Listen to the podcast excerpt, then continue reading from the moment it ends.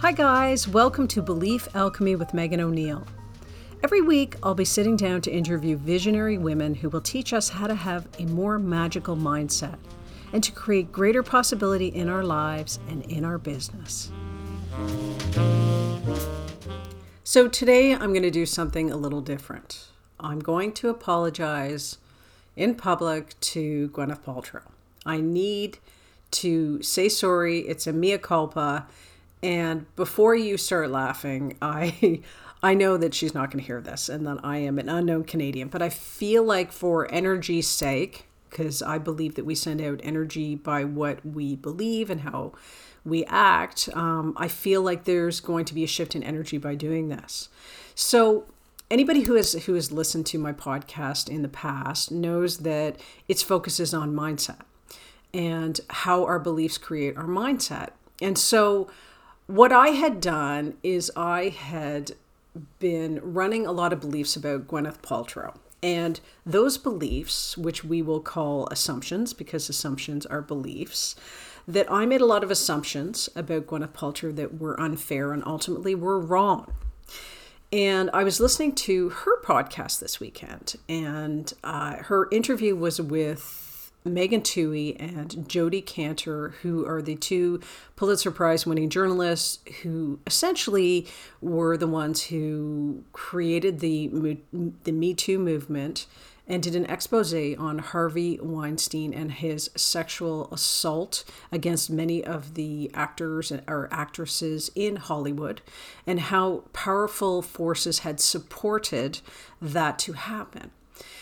And uh, also recently, Ronan Farrow, who w- was another person, another investigative uh, journalist, who exposed the Harvey Weinstein um, sexual assault, um, serial sexual assault as well, and the powerful forces. And he recently came out uh, with a book that described Gwyneth Paltrow as being one of the people who really helped to open, to crack this open for uh, the reporters, for the journalists.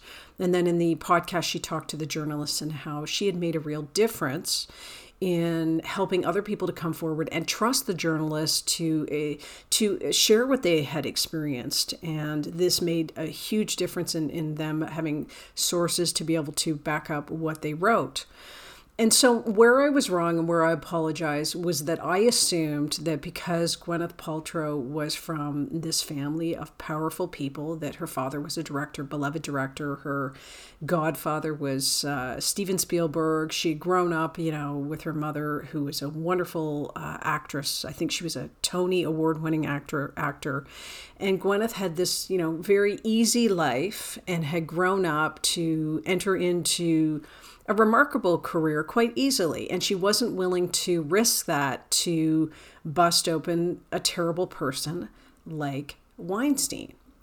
And I was I wasn't right. I made the assumptions and I made the assumptions that she didn't care about other people and that she was only looking after her own uh, her own backside and that was incorrect that was wrong and what I discovered, of course, was that she was one of the people who led it to be opened and put herself still because Harvey Weinstein was really paranoid that she was going to be the one to break. He knew that she had uh, told she when it happened to her he had of course um, sexually assaulted her and i think threatened her with her own career as well and she had gone to her then fiance brad pitt and told brad pitt and brad pitt listened to her and went over and told Harvey Weinstein that he'd kill him if he ever did anything to Gwyneth again. So you know, I was bitching to my friends and my husband about how, you know, Gwyneth, she could have helped. You know, she had all these powerful people who were related to her and loved her, and she couldn't be bothered to do it. And look at what happened as a result. All these women had to go through these horrible experiences because she was selfish. So, this is where I was tragically wrong, and I feel very badly about it because the truth is is that she didn't do that. She actually um, she had the same fears as everybody else and i should have known that and i should have um, i should have been more uh, sensitive to that because i work with people's mind and have for a long time. But guess what? This is what some of us women do, and this is why I'm talking about it. We make assumptions. We look at things in some ways in an artificial way and just look at it sort of one dimensional, like this is the person and this is what I see, when in reality, that's not the truth. And there was a part of me that thought, well, look at her life. You know, she's married to, she was married to a cold, Coldplay, Chris Martin. She had Academy Awards. She was she's beautifully dressed. She has a super successful business now. What, you know, I just assumed that she was in many ways kind of shallow and I was wrong. So, here's my apology. But there is a lesson in all of this. Because if you stand back and you look at why you make assumptions, and I looked, I stepped back and was like, oh, why was I doing that? Like, why did I, why was I so harsh on this woman? It was because in some ways I was jealous. And I think in many ways I knew I was always pea green with envy about her her wardrobe. I mean, who wouldn't be? But I think that I also was jealous because I thought she had it really easy in life and that I did not. And when you are going into what I was going in, which is victim, that victim mentality, that victim mode where you cast yourself as the victim and other people, you know, are victorious, that's when you get in trouble. And so I just want to encourage you if you're feeling resentful and if you feel like you're hard done by, and it's you know it's not just a temporary thing then you need to start looking at that and ask yourself what is it that i believe that's keeping me in a place where I feel like I need to um, be resentful, where I need to resent other people's success.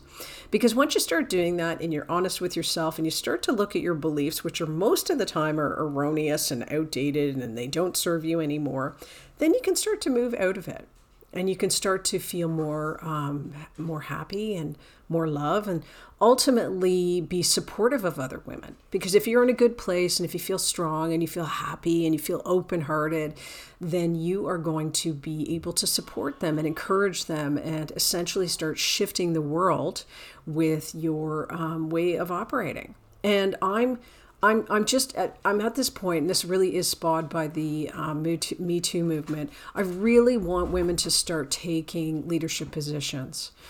And we need to do some work on our mindset in order to do that. We need to feel more empowered. We need to feel like we're worth it. We need to understand that we do have a choice.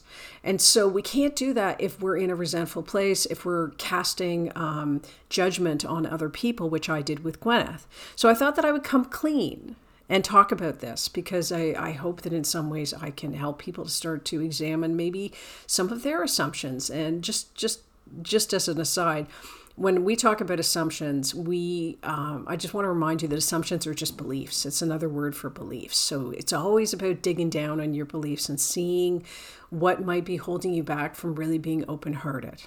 So that's my mea culpa, and I hope that in some ways it gets you to start thinking. Okay, guys, bye.